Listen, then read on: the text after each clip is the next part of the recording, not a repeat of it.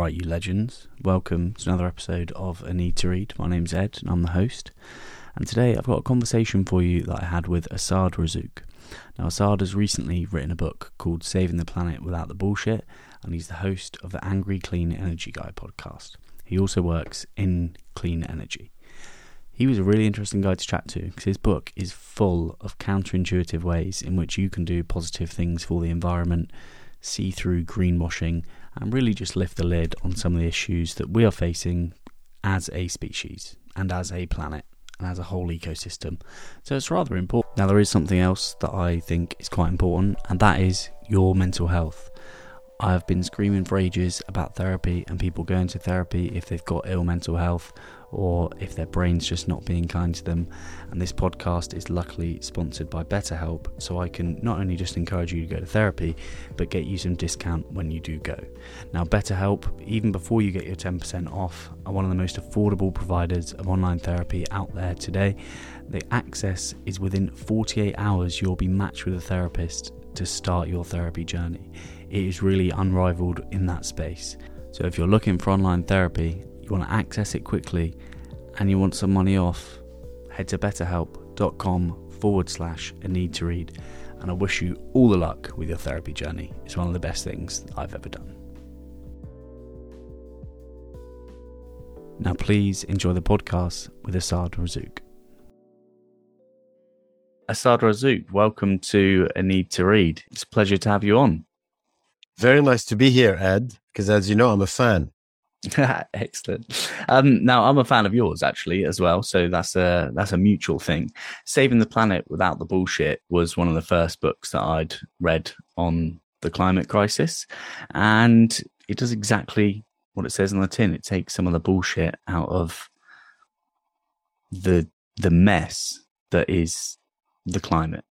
And people trying to fix it in different ways, people trying to shove you down different alleyways to fix it and become this like ethical, perfectible person who would never do a thing to harm the planet. Now, counterintuitively, you've turned some of the assumptions that people make on their head in the book, but it would be a good idea for, for people listening to get an understanding of, of who you are. Um, so what, what is it that you do, Assaad, that's sort of brought you to this time of your life where you're writing a book about the climate? Well, so during the day, I run a renewable business, a renewable energy business in Asia full time. Okay. And that renewable energy business is about uh, deploying solar and wind assets around multiple countries in Asia. Mm-hmm. Um, and I I should say that Asia is very much at the forefront of suffering from climate change. So I don't think you can be in many of the countries that I go to without noticing that climate change has kind of a severe and immediate impact, because I didn't really know anything about climate change. Um, say fifteen or, or twenty, well, seventeen years ago now, but I had to then confront what my eyes were uh, showing me. Um, in, in many countries, you know, the Philippines or Thailand or Vietnam or Indonesia or, you know, elsewhere. Uh, it's everywhere to be seen.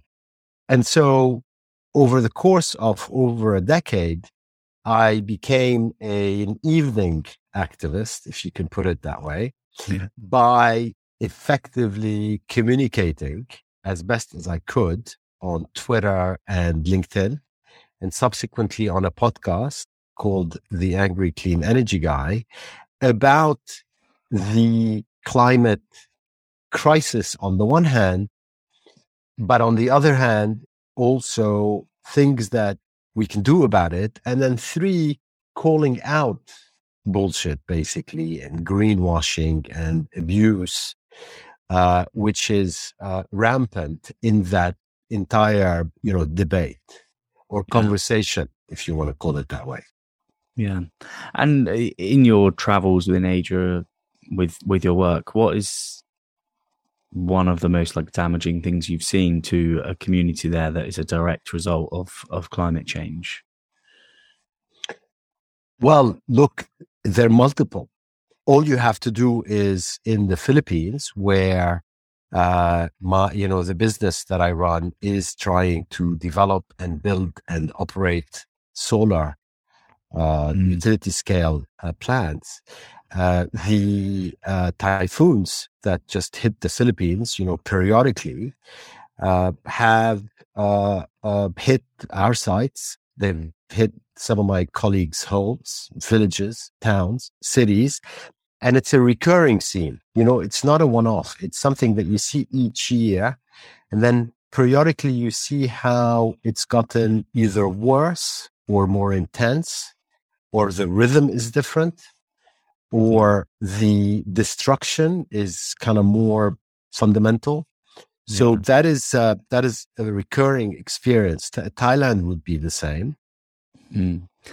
And um, what was in the turning point? Because you say it was about seventeen years ago that you became, or like just over a decade ago, you became this like evening evening activist. What was the turning point for you? With respect to the book? Uh, just in terms of getting involved in the climate justice. Well, well, that's pretty straightforward.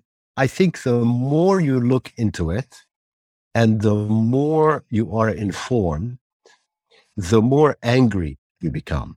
Yeah. And the more you want to take meaningful, impactful action. And then the more you're confused about what that may be. Yeah. And so there was no there was no turning point. There was a gradual process where your anger and frustration just increases. You have to fight it back basically with optimism in order to find the balance and, and continue to be able to function and make a difference. Yeah, definitely. Because I think the, well, we, we spoke before, and that was when I wasn't functioning, I think, very well from from trying to understand everything and, and getting to grips with it. Because when when you first start looking into it, like it's, you're hard pressed to find an optimistic attitude when you first start, because it's really, really overwhelming. So firstly, fair play for doing something with your anger and, and channeling it into this book, um, which we can move on to now. Who essentially did you write the book for? I wrote it for my now twenty-six-year-old. Mm-hmm. And that entire age group or, or generation.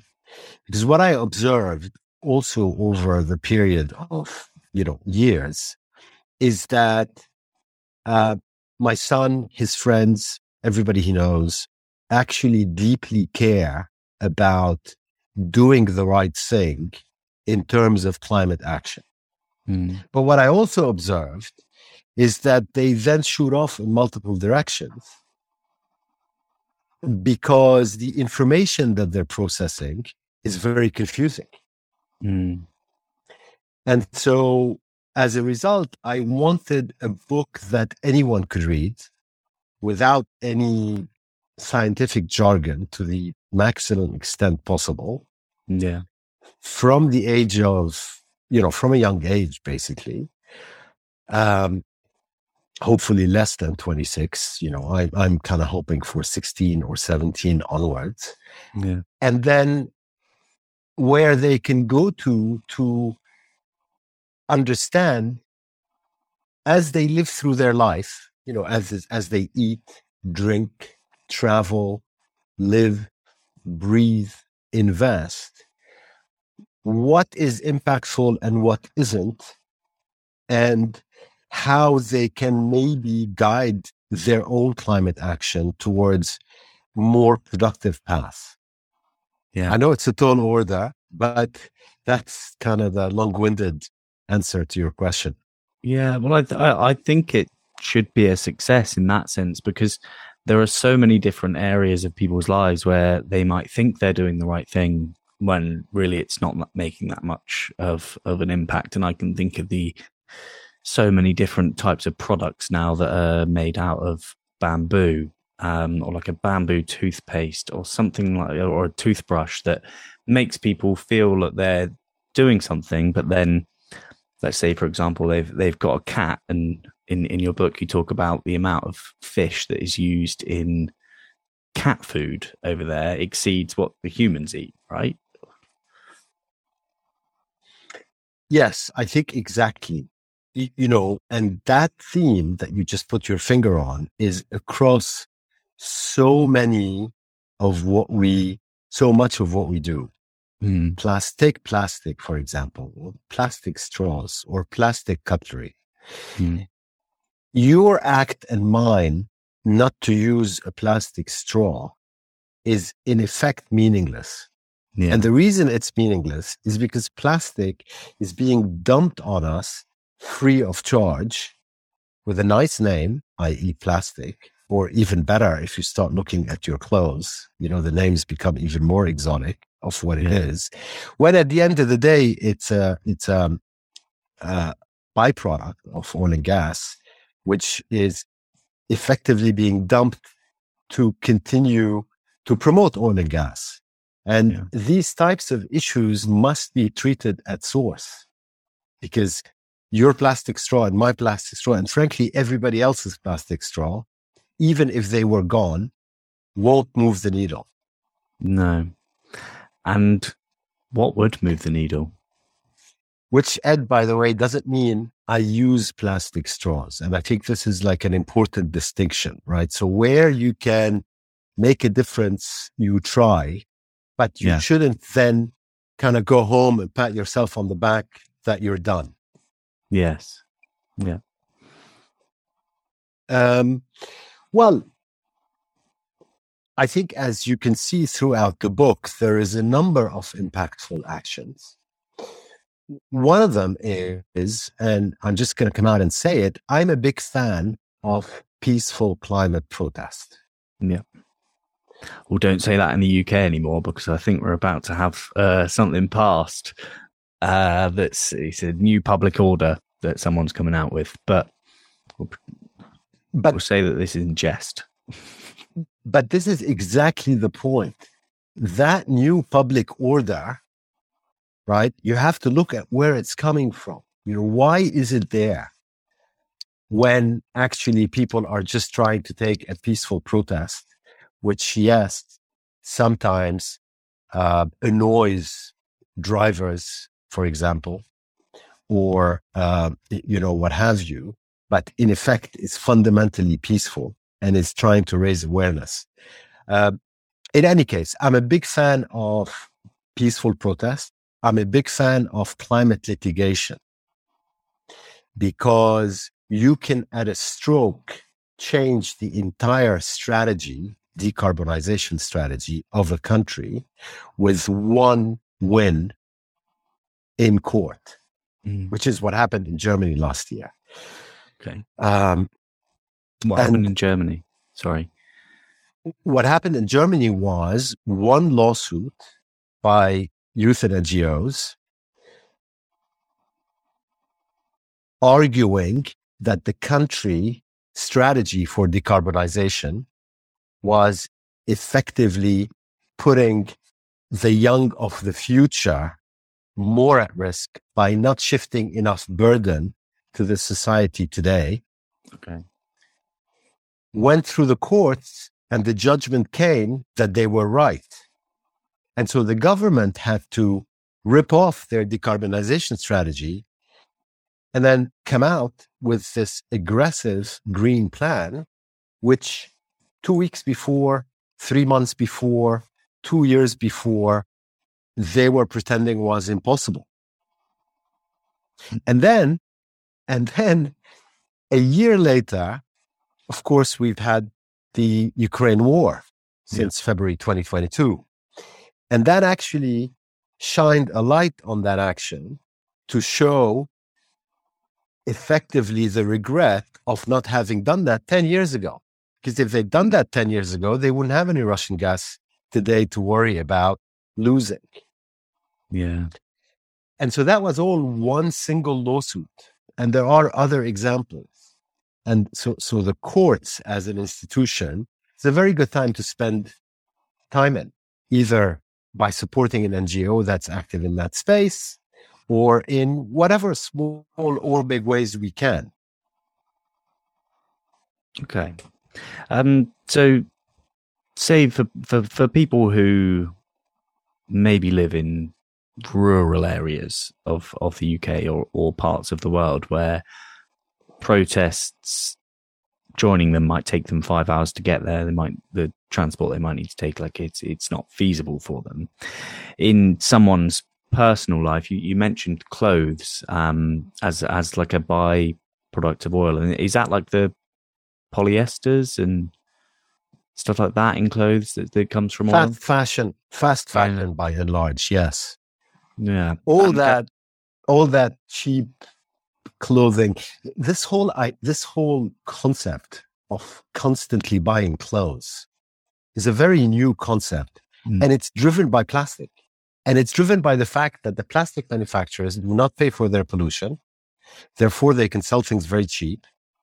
Therefore, you can have H and M and Zara and everybody else with, you know, five, six collections per year, all of which has price points of, say, ten dollars or pounds or euros or less in some cases. Now, that entire culture is, I would argue, it's an oil and gas culture. It didn't exist twenty years ago. Nobody thought that they needed to have fifty sweaters, for example. Yeah. And it doesn't really need to exist. It, I mean, I'm not answering your question about rural communities, but, but that's just my quick reaction to the point about textiles and clothes. Yeah. Yeah. Well, uh, so I, I think what I remember from the book is like it's a hundred billion pieces of clothing are produced like per year for a planet that only holds about seven, eight billion of us. And it doesn't be add, it doesn't quite add up. So you're saying that the oil and gas industry sort of help this along, and it's because the companies like, say, H and M, Zara, to name two of them, are not being charged for the impact that their processes um, have? Okay, that's a big question. In reality, if you go back to the source of the problem, we have to pay for our pollution. Yeah. Right? You and I. We mm. can't just go and throw trash on the street, can we? No. Right. Certainly not in they, Singapore. Certainly not in Singapore.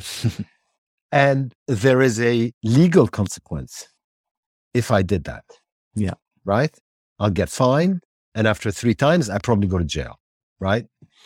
Now, the reason I said it's a big question is because if you then look at the process of producing oil, gas, and coal from inception, that very simple principle that the polluter must pay is not applied.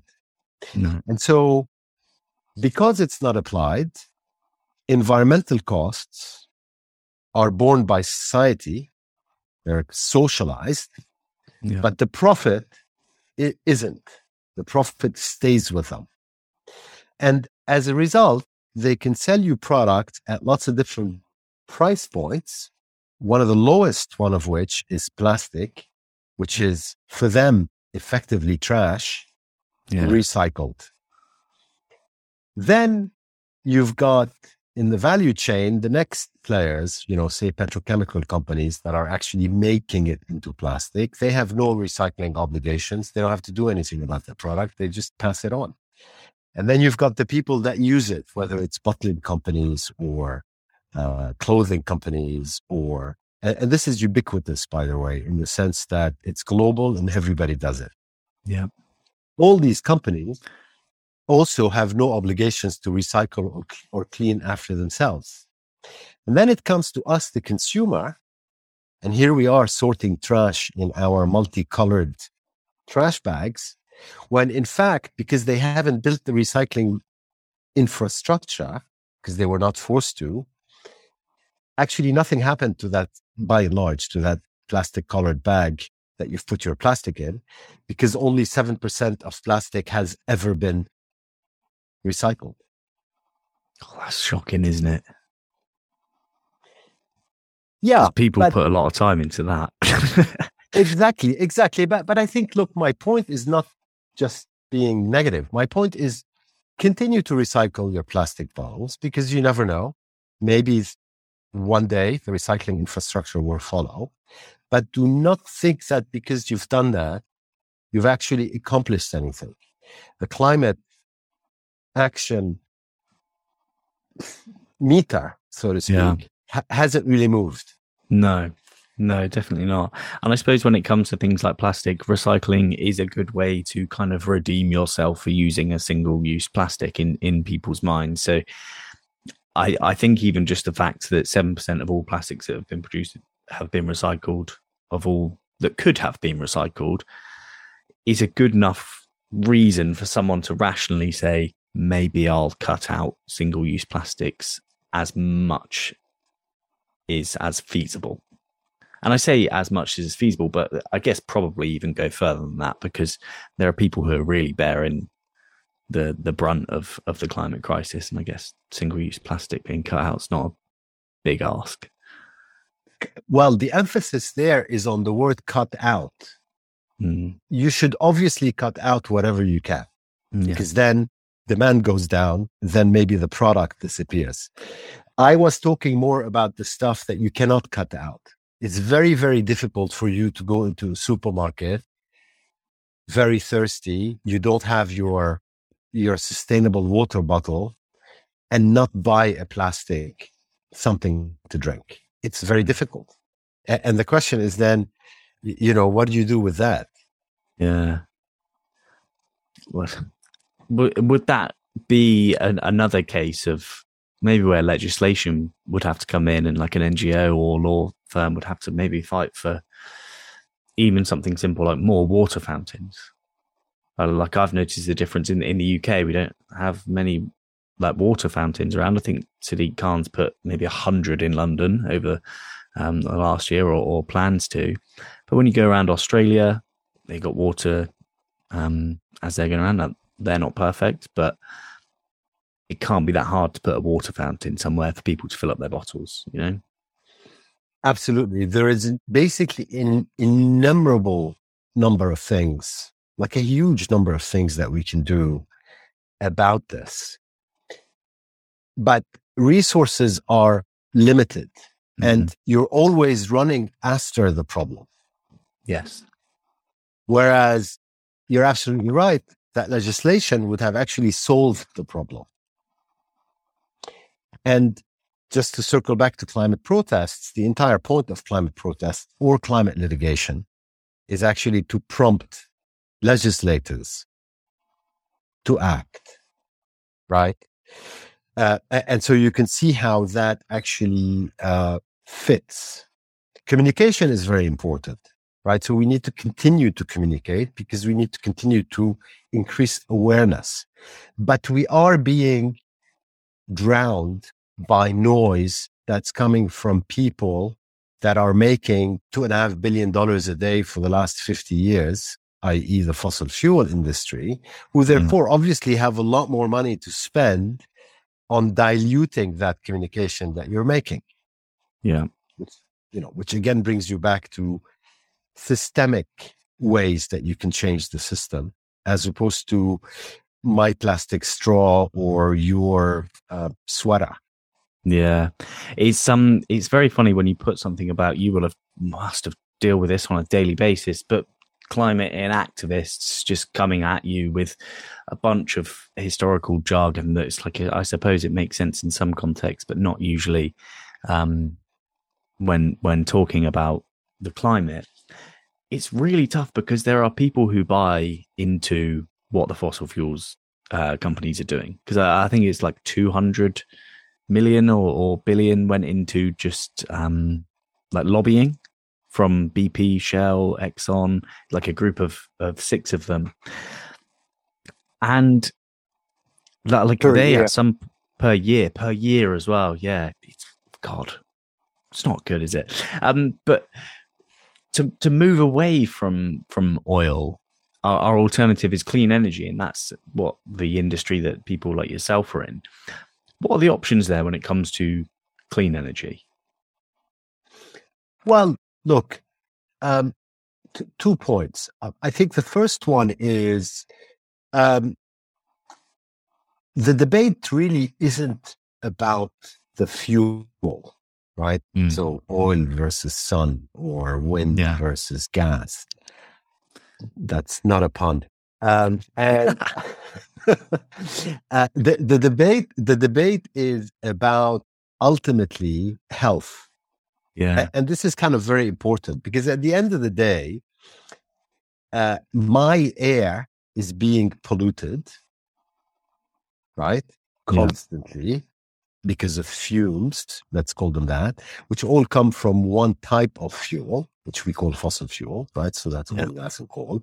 And at the same time, at the same at the same time, my lungs and my blood are also being polluted with uh, microplastics, which are now everywhere in the water you drink, the air you breathe, um, in the uh, uh, unborn, you, you know, et cetera. Yeah, um, and that's also a byproduct of the same type of fuel. So it's not kind of something that we need to debate much. And I think no. when people, when people uh, hear that it's air pollution, they, it registers, right? Everybody wants to breathe clean air. Now, as to the alternatives, we've had the alternatives, we have the alternative. They're actually easier to pull through um, than the, um, Uh, existing, you, you know, strategies. So, you know, broadly speaking, it's going to take ten years to permit and build a new uh, natural gas plant or coal plant almost anywhere in the world. Yeah. It's going to take twenty years to permit and build a new nuclear power plant. But you could probably power the entire United Kingdom with offshore wind by twenty thirty, and then you're done. I mean, yeah. basically, you know, I'm I'm slightly hyperbolic, but but what I'm saying is inherently achievable. Yeah, you definitely power the United Kingdom with offshore wind by twenty thirty, and get yeah. rid of all the rest, right? And, and so I think that the the the the the the the act of taking action that matters is critically important, right? You can see how. Uh, there are very clear strategies to solve the problem, and we have to just get there. Yeah, yeah. And I guess that comes to people peaceful protesting, like you said, and then a couple of, of the other things of, of around their lifestyle. Um, just having a look at the the chapters, and it's reminded me of, of I read I read the book what like two two months ago now, so it's not it's not completely fresh in my um, memory. But there's there's the part about carbon offsets. um I know we're jumping from from clean energy. I think that was a, a firm the options there, we just have to take it, um and and how we get there is going to be up to us. But let's just say for someone who wants to ease their guilt a little bit and they travel a lot and they want to buy carbon offsets, um what's what's the issue with that? Well, the issue is verification mm. and authenticity. You know, when you buy an apple, you know it's an apple, basically, right? Um, when you buy a carbon offset, actually, you have no idea what you're buying. Yeah. And it's ninety-nine percent certain that you're not buying what you think you're buying, and that in fact you're just buying hot air. Yeah. And so plasters, solutions that make us maybe feel better, however, very importantly, allow the status quo to continue or even accelerate, mm-hmm. are totally useless, completely useless. So I would rather you keep that money that you are going to spend on the carbon offset and buy an apple with it, to be honest, or put it in your bank account or save it or do something, than buying a carbon offset. Yeah. Or even direct transfers to people in countries less fortunate. I think even something like that might, might be better. Because when you look around the world at the moment, it is so clear to see the impact that this is having on the world's poor. um, looking, and I'm not saying everyone in Nigeria is poor. I know they're on the up, I think, in terms of their economy, but a whole bunch of their countries underwater. Pakistan, thirty million displaced from from flooding. It does seem that the ext- extravagant, in comparison, lifestyle um, is going to have to take a, a hit at some point. What do you think of that? Well, I'm not sure it's about the extravagant lifestyle, right? It, it's about the fact that we have all the resources we need to effectively have our entire lifestyles and economies powered with clean renewables worldwide. Yeah. But we're not doing it. And, and the issue with uh, uh, uh, Pakistan, basically, I mean, it's a, it's a very good example, Pakistan, because, you know, one third of the country was flooded because of an extreme weather event. Yeah. Which isn't supposed to happen, right? So that that's pretty clear. But if you then think about um, what is it that the Pakistanis could have done about it, I mean, the answer is nothing, no. because because they hardly they hardly affected the climate in terms of what what they do, yeah. and um, they also don't have the money to deal with the consequences, mm. and so. Uh, look, to me, it all points back to the same place. We have to treat the root causes of the problem. We have to stop being distracted. We have to call out bullshit when we see it and greenwashing. And we have to make sure that the right levers effectively are being tackled to solve the problem. And so the entire book, if you will, is about you know, just showing or, or rather arguing, you know, what, what I think the facts indicate are yeah.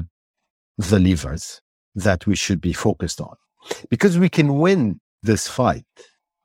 And that's, you know, critically important. There's no, there's no question that we can win this fight.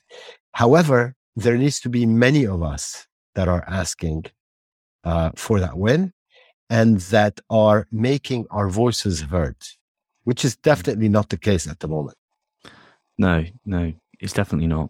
And I, th- I think people are underinformed, which is where you step in, uh, underempowered. And I think that's just a general sense of of power is being taken away from people at the moment. People feel disempowered, I think, in...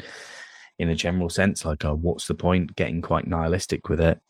Um,